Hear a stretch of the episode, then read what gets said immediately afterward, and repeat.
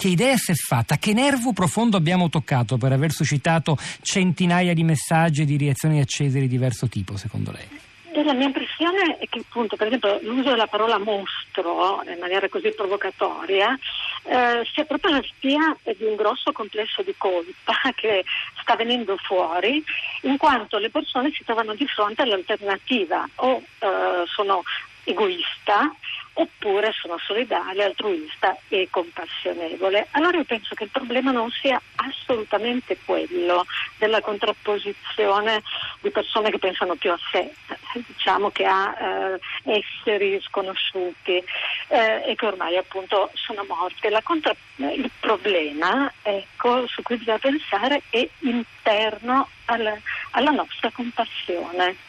Io credo che tutti tutti, bene o male, anche quelli che si autodefiniscono mostri, eh, sono compassionevoli, sono eh, segnati, colpiti eh, da, da, queste vicende eh, terribili, dai naufragi, eh, da persone sconosciute eh, che hanno un progetto di vita e che eh, muoiono. Ma è proprio questo essere colpiti che probabilmente noi dovremmo portarlo un pochino più allo scoperto.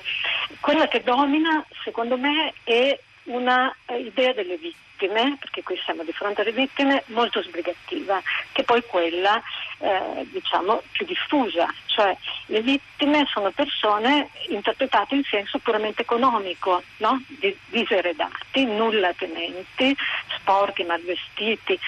E non solo in termini economici, anche biologici, sono appunto bambini eh, che non riescono eh, nemmeno a mangiare, sono donne incinte che non vengono assistite. Quindi una specie di economicizzazione. Che poi eh, porta eh, a, valutare, a porsi il problema dei costi dell'operazione di recupero. Esatto, no?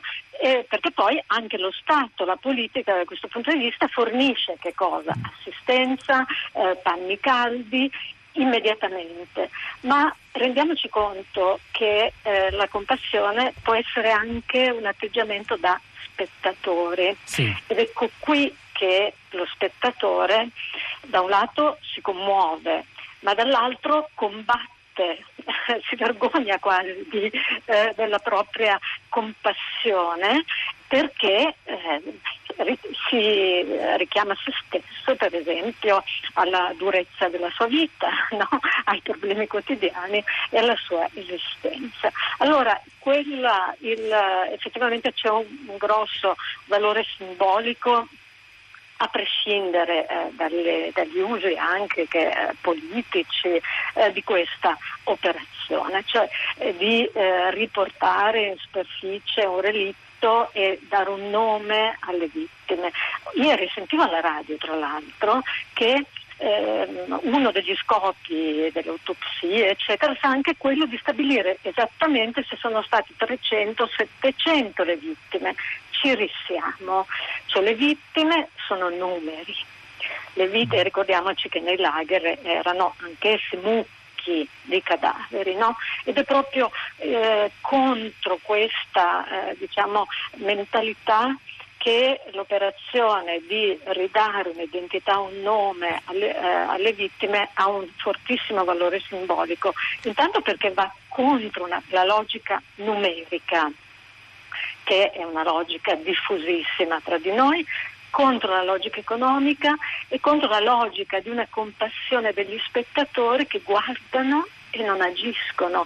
Qui lo Stato non, non fornisce, o perlomeno sarà un'interpretazione, eh, qualcuno la considererà la mia interpretazione un po' così idealizzante, però non mi, non mi importa di questo possibile errore.